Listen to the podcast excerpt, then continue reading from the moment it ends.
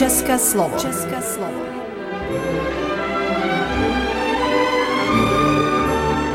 Vysílání pro českou menšinu v Srbsku.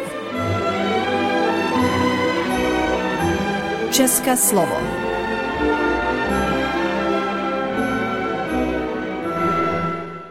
Vážení posluchači, pěkný den. Vítáme vás při dalším vysílání Českého slova na rádiu televize Vojvodina. Takové u vás byly 6. ledna tři králové? V Kruščici byli. A náš rozhlasový štáb byl přitom. A tak si budete moci poslechnout v rubrice Tradice a zvyky něco málo o třech králích a také nasát atmosféru z tří králové kruščické koledy. Poté uslyšíte pranostiky na měsíc leden a na závěr v povídání Jiřího Benkofa, jaké je to učit češtinu na univerzitě v Bukurešti. Milí posluchači, my vám přejeme příjemný poslech.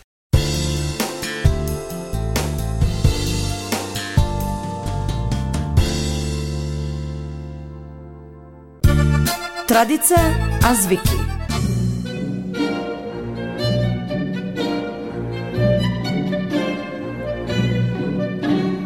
Pravý tříkrálový příběh.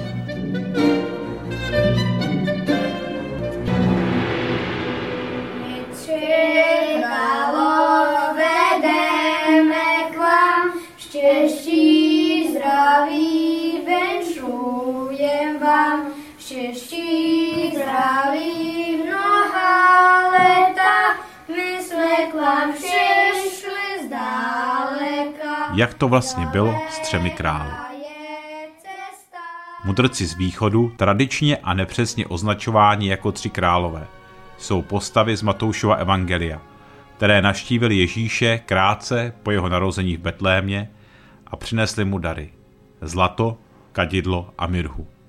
Až později vznikla tradice, že byli tři, že byli králové a že jejich jména byla Kašpar, Melichal a Baltazar – O těchto jménech se ale v Bibli vůbec nemluví.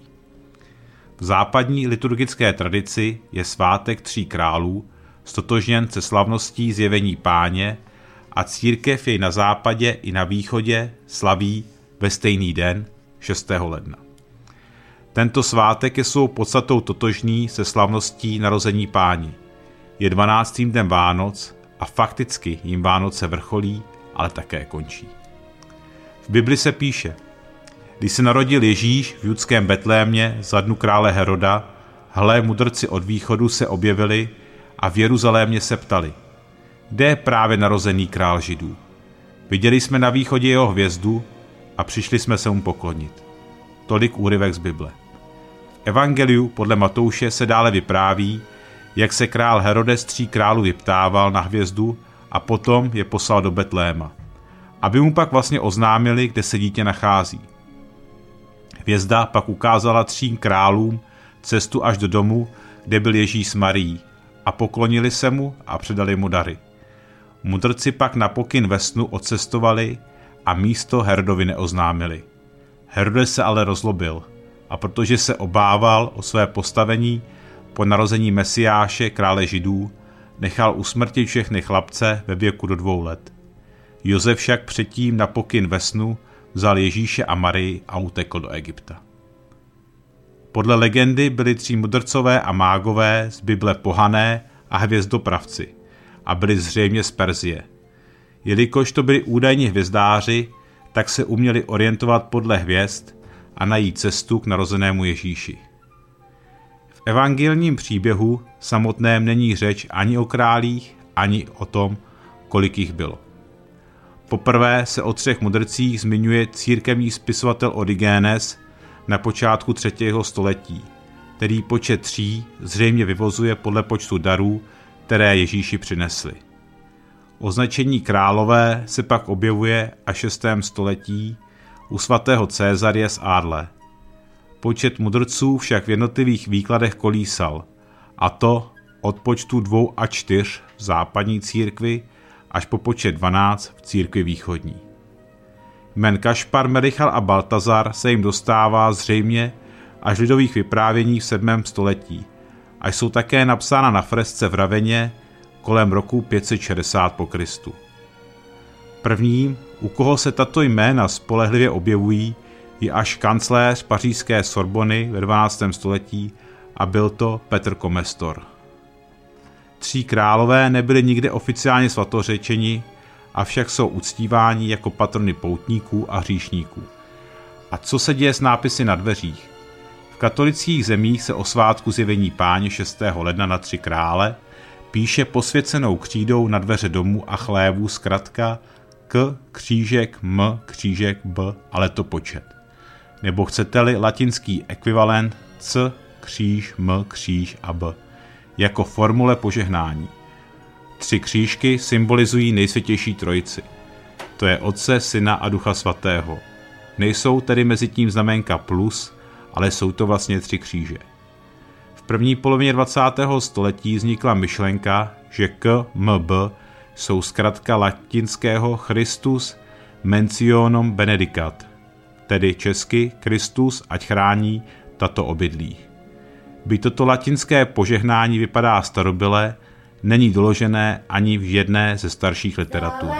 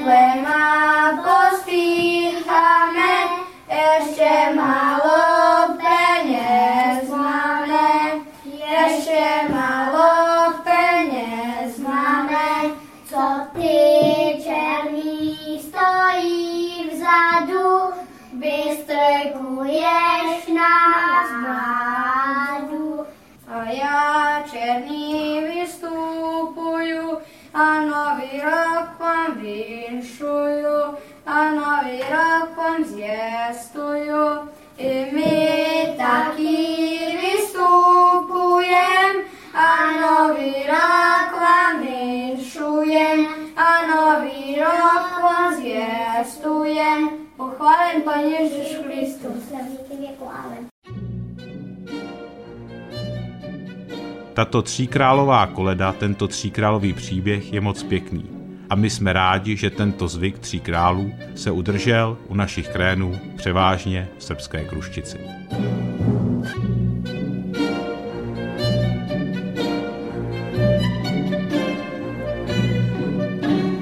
Pravý tříkrálový příběh.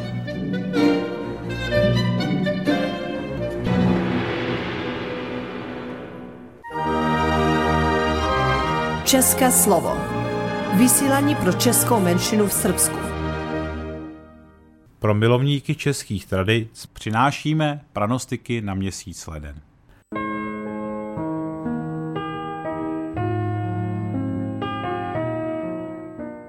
Na nový rok oslepičí krok. Tradice novoročních náštěv a zájemná přání všeho dobrého vznikly už v antice. Kalendáre junáry, první lednové dny a k tomu přímo vybízeli. Koledník prik nosil do domu štěstí. U nás v Čechách chodívali po koledě děti a spolu s vinčováním donesli hospodáři kolední prut. Letoros strnky, co možná nejdelší, přizdobili pestrými ostřížky s napučeným hrachem. Sedlákrát zaplatil za proutek i drobnými penězmi. Trnitý prut, symbol ochrany proti zlé moci, pak na jaře střežil jako pole osité lnem. Tento stonek bylo důležité, aby vrostl co nejdelší, protože čím delší byl tento stonek, tím byla lepší i sedlákova úroda. Na přelomu letopočtu se také říká, jak na nový rok, tak po celý rok. Ráno po Silvastru nebývalo často utěšené, a tak si vstup do nového roku nepokažme. Šťastný rok a přejeme vám všem a vykročte pravou nohou.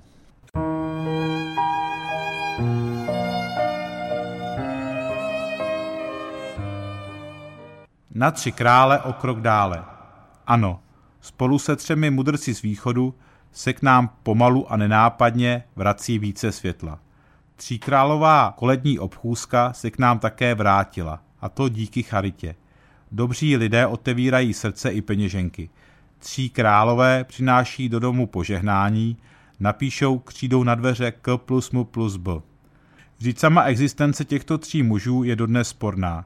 Ať tak či tak, obdarovat potřebné je hezký zvyk a tříkrálová obchůzka nebo někde dokonce obíška tomu dobře patří. V minulosti chodívali po tříkrálové koledě nejen děti, ale často se vydávali koledovat i dospělí, kterým kolední dar trochu vylepšil chudý jídelníček. Jejich přistrojení bývalo jednoduché. Bílé rochoty, červené šerpy a papírové koruny. Tak až přijdou tři králové, buďte štědří.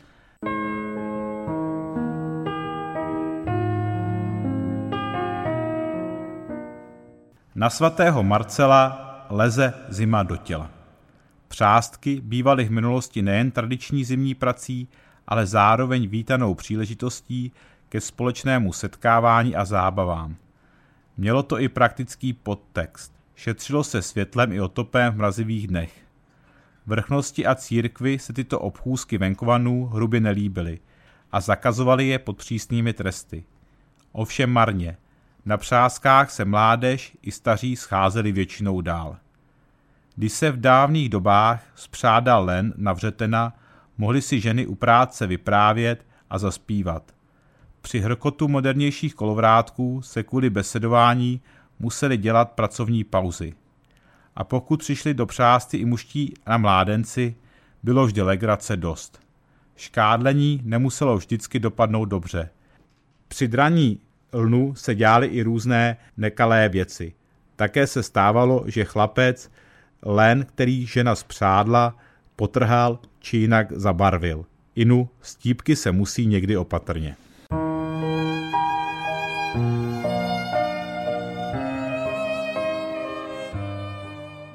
Rosteli v lednu tráva, neúroda se očekává. V zimě má být zima. Někdy se ale počasí jaksi vymkne ze zavedených kolejí a leden nastolí vládu jara. To se hospodářům moc nelíbilo.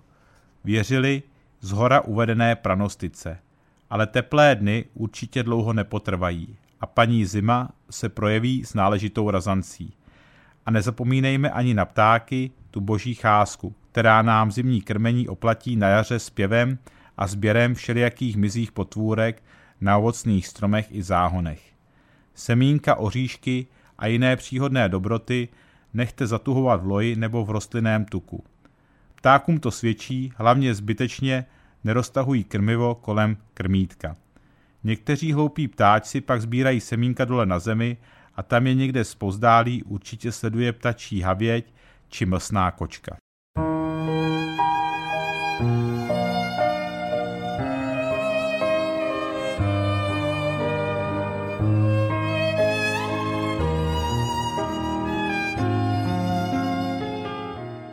České slovo. Češi kolem nás.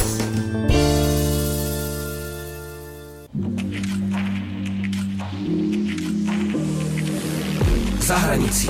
Podcast Domu zahraniční spolupráce. Za studiem, za dobrodružstvím, za hranicí země, za hranicí komfortní zóny. Příběhy studentů, stážistů, učitelů a dobrovolníků. To je podcast Za hranicí. Jak se na Čechy dívají v Rumunsku? A jak náročný je život v cizí zemi se dvěma malými dětmi, když zcela neovládáte tamní jazyk? Proč se rumunští studenti učí česky? A jaké české knížky a filmy jsou v Rumunsku populární? O rumunské otevřenosti, podivné lásce k automobilům a neobjevené architektuře jsme si povídali s Jiřím Benkopfem, lektorem českého jazyka na univerzitě v Bukurešti, který tam působí v rámci programu podpory českého kulturního dědictví v zahraničí. U podcastu Zahranicí vás vítá Marek Bartoš a Radka Vavroušková. Tak vás tu ještě jednou vítáme, dobrý den. Dobrý den, děkuji moc za pozvání. Můžete nám představit svoji profesní historii předtím, než jste vyjel do Rumunska, do Rumunska jako lektor? Čemu jste se věnoval, kde jste působil? Takže já jsem studoval v Brně, studoval jsem češtinu, hudební vědu a uh, rusistiku. Potom jsem uh, učil na kytaru, Potom vlastně první moje větší práce byl, byla v Domu zahraniční spolupráce, kde jsem vyjel na misi na Ukrajinu do Čechohradu, kde jsem působil jako učitel u krajanů. Potom jsem pracoval tři roky v Biskupském gymnáziu v Brně a potom jsem odjel do Bukurešti, kde jsem dodnes. Jak jste se konkrétně dozvěděl o možnosti vyjet jako lektor češtiny do zahraničí? Tedy? Tak úplně první informaci jsem dostal od mojí kolegyně z Bohemistiky, která uh, věděla, že se zabývám východní Evropou, že by mě to možná mohlo zajímat a že teďka tam bude volné místo na Ukrajině. Čehož jsem se chytil, uh, odjel jsem do toho Čehohradu a já už jsem vlastně uh, cestoval předtím. Byl jsem na Erasmu v Berlíně, potom jsem půl roku působil jako dobrovolník v ruském Petrozavodsku na severu. Jakmile začnete tohleto dělat, tak je velmi těžké přestat. Takže když jsem se vrátil z Ukrajiny, tak jsem hledal, kam bych jel zase dál. Tři roky jsem vydržel v Brně a potom už eh, teda jsem se rozhodl pro to Rumunsko. A proč jste se rozhodl zrovna pro Rumunsko? Vlastně je to náhoda. V té době, kdy jsem se rozhodl, že odjedu, tak eh, byly v nabídce destinace Katovice, respektive Sos, Sosnověc v Polsku a Bukurešť v Rumunsku. Já jsem se přihlásil na obojí s tím, že komise vlastně rozhodla, kam mě poslat a tam mě poslala. Měl jste nějaké obavy předtím, než jste jel do Rumunska, ať už jako pracovní, profesní, anebo jiné? Myslím, že jsem dostatečně ostřílený z východní Ukrajiny, kde jsem zažil válku a v Rumunsku jsem nečekal žádný problém a také jsem se s žádným velkým problémem nesetkal. Kromě toho, že jsem neznal jazyk a měl jsem zpočátku trošku problémy s rumunskou byrokracií, která je komplikovaná, zlouhavá. A vaše lektorská destinace to tady byly, byla první, protože na Ukrajině jste byl jako učitel u krajanů. Přesně tak. Uh-huh, uh-huh. A uh, my víme, že vy jste, na, vy jste do Rumunska vyjel se svojí rodinou. A můžete nám popsat možná, jak se s Rumunskem zžívala vaše rodina, jak to, jak to funguje, jak jde spojit ten rodinný život s tím pracovním v zahraničí? Mm-hmm. Uh, tak uh, moje rodina se zžije v celku bez problémů asi s jakýmkoliv prostředí. Uh, moje žena se narodila ve Tbilisi, vyrůstala v Rusku u, u tata, uh, Tatarstánu, je napůl Tatarka, napůl Arménka. Uh, pak jsem ji přivedl, přivedl tady do Čech, byli jsme spolu na Ukrajině. A teď jsme s dětmi odjeli do Rumunska, takže ona je zvyklá na to, že žije v cizině vlastně pořád se mnou a, což je pro ní i to Česko, takže Rumunsko pro ní není žádný problém. Je to město, které je vhodné pro děti, je tam spousta parků, Rumuni milují děti, takže neustále se na vás usmívají, když tlačíte kočárek a všichni pomáhají a, nemůžeme si vůbec na nic stěžovat, kromě toho, že teda to město je zamořené auty a často neprojedete s kočárkem. To je takový bukureštský nešvar, se kterým se dost těžko bojuje. Mm-hmm. To mě zajímalo právě jako další otázka. Rumuni jsou otevření, přijmou vás hned, jako když tam přijedete, nebo je tam něco, na co by si třeba jako příchozí nebo příchozí člověk do jejich komunity měl dát pozor, nebo naopak, co vás tam překvapilo? Souhlasím s tím, že Rumuni jsou velmi otevření a velice rychle se s nimi zpřátelíte, seznámíte. Můžu vám říct historku, když jsem mm-hmm. stěhoval do našeho bytu Eh, pračku, tak eh, jeden chodec si všiml, jak eh, se z auta snažím tu pračku dostat a zeptal se mi, jestli nechci pomoct. Já jsem teda řekl, že budu moc rád a ten člověk se mnou tu pračku vynesl až do sedmého patra, až do kuchyně k nám do bytu. To je, to je věc, kterou si v, těžku, v Česku neumím úplně dobře představit. A tam je to v podstatě normální, že se lidé hodně pomáhají, jsou hodně kontaktní, vlastně nebojí se člověka oslovit, usmát se na něj, pohladit dítě nebo ho i obejmout třeba. A e, v tomto, v tomto samozřejmě se od Čechů e, trochu liší. A kdybych se ještě vrátila na chviličku k těm, e, k těm dětem, tak nás zajímalo, jestli třeba chodili vaše děti do školy v Rumunsku, nebo máte ještě malé děti, které nechodí do školy? Mm, to je dobrá otázka. My jsme s tou školkou trošku zaspali. Můj starší syn, kterému jsou teď čtyři roky, tak toho jsme tam poslali až ve věku 3,5 let, což už bylo trošku pozdě, protože on velice silně vnímal to, že tam mluví jiným jazykem. A když se vrátil domů, tak si stěžoval, že tam teda mluví rumunsky a že on to nechce. No, protože školku se nám nepovedlo naučit česky za, za, za tu dobu, tak Rafaela jsme museli vzít eh, domů a vlastně od té doby je, je, je doma. Můj mladší syn je eh, na to příliš malý, takže toho se pokusíme dát do jeslí, uvidíme, jak se mu tam bude líbit. No a staršího syna zkusíme dát do ruské školky, která tam je. Česká školka tam bohužel není, tak uvidíme, jak se to povede. Když jsme narazili na ty jazyky, vy jste tedy říkal, že rumunsky nemluvíte, takže jste se dorozumívali anglicky, a... Pardon, já do, do toho ještě sko, uh, skočím s dovolením. Mě spíš jako zajímá, jaký je váš uh, dominantní první jazyk v rodině. Když vaše Nemáme žena- dominantní jazyk, já mluvím česky, žena mluví uh, rusky. I spolu se bavíme česko-rusky často, Aha. takže děti jsou zvyklé, že táta mluví česky a máma mluví Aha. rusky, babička mluví jedna tatarsky, Aha. takže uh, uh, dominantní jazyky jsou čeština a ruština. No a teď do toho ta rumunština, jo, ještě. A teď do toho přišla rumunština. V podstatě ty děti jako ty jazyky vnímají velmi pozitivně, v- když jsou jim ty dva roky, dejme tomu. To na ně můžete mluvit jak, jakýmkoliv jazykem. My jsme třeba zkoušeli nějaká slova ta- tatarsky a, a dě, děti s tím nemají problém, ale jakmile už jsou v tom věku, kdy oni cítí, že se chtějí dorozumět a že se ned, ned, ned, ned, nedorozumí, tak zejména u chlapečku teda a je tam ten pocit neúspěchu a je to, je, je to určitý stresový faktor, který teda je nepříjemný.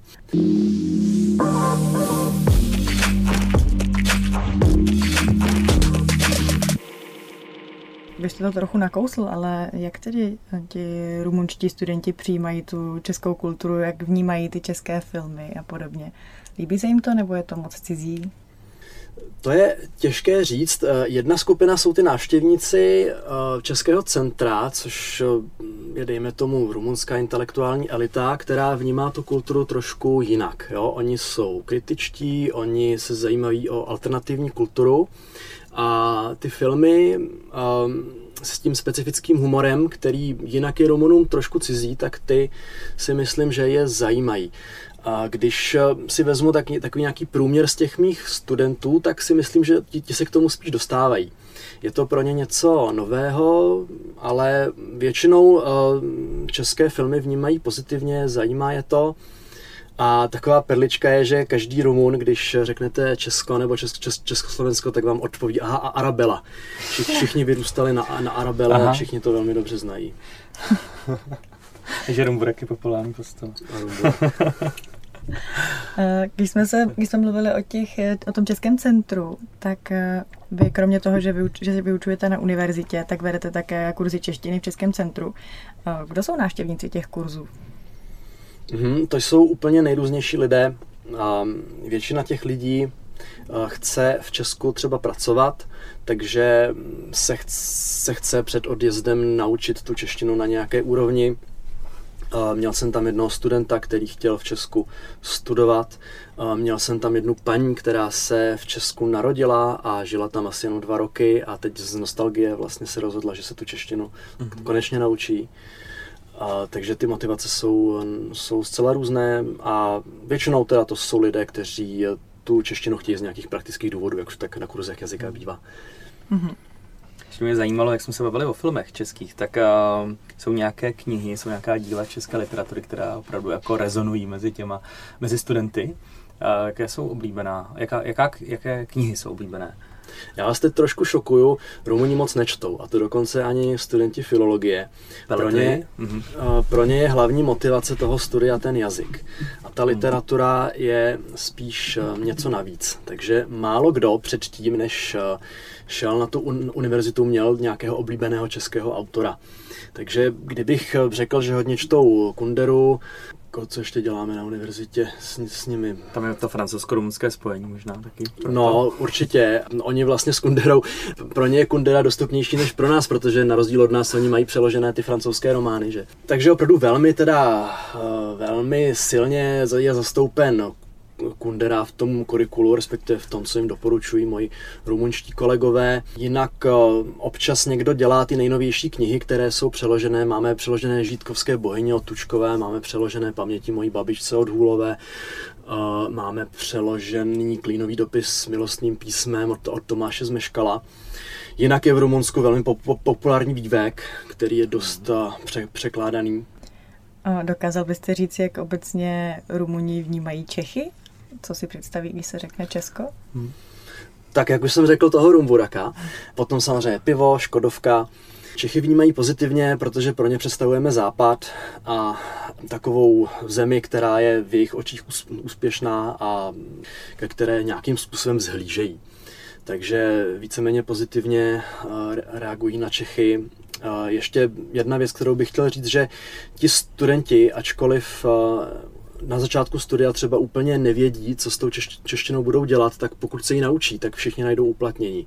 V Bukurešti je velké množství firm, které potřebuje uh, pracovníky, kteří umí česky a rumunsky, takže pokud mají zájem pracovat uh, jo, v komerční sféře, tak určitě se znalostí češtiny si místo najdou.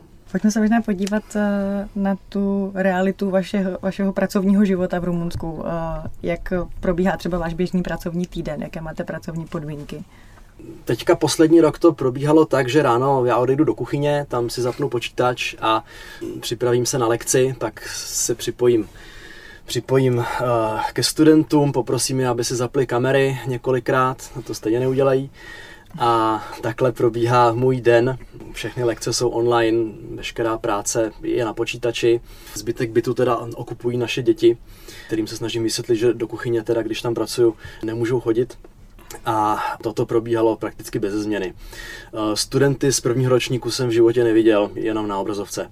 Jsem moc vědavý, jestli je uvidím v říjnu a zjistím, jestli skutečně existují, nebo jestli je to jenom nějaká částice v Matrixu.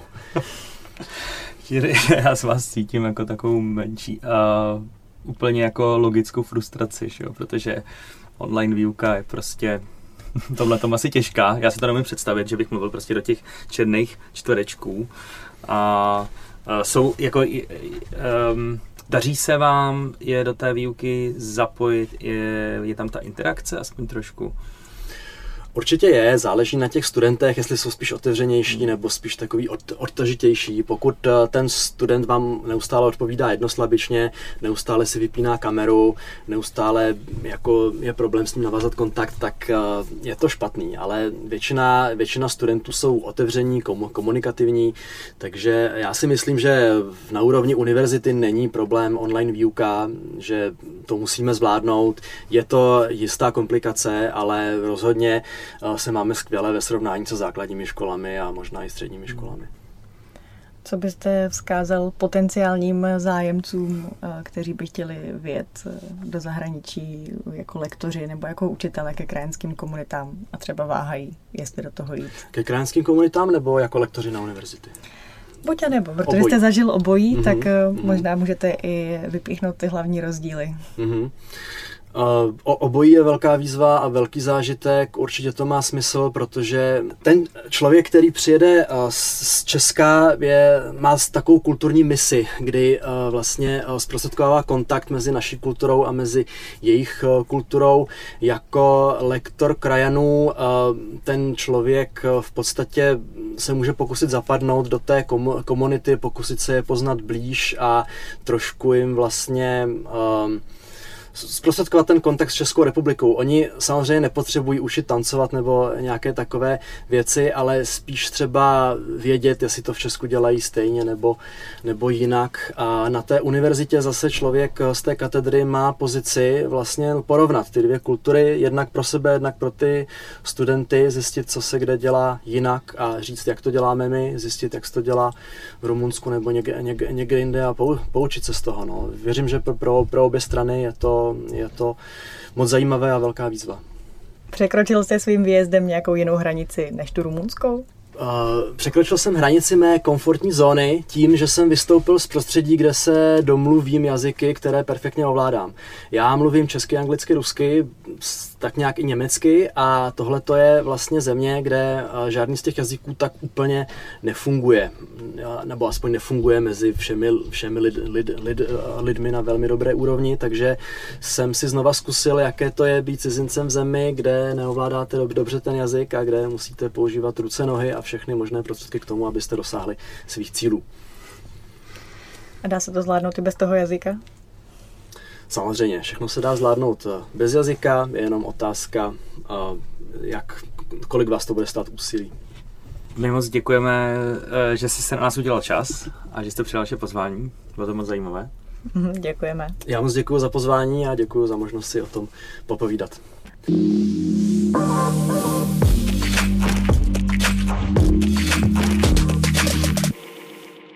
Skončilo vysílání Českého slova na rádiu televize Vojvodina.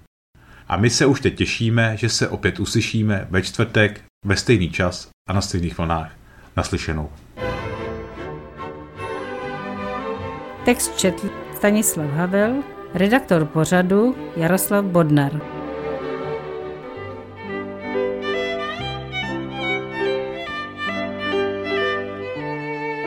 Poslouchali jste České slovo, vysílení pro českou menšinu v Srbsku.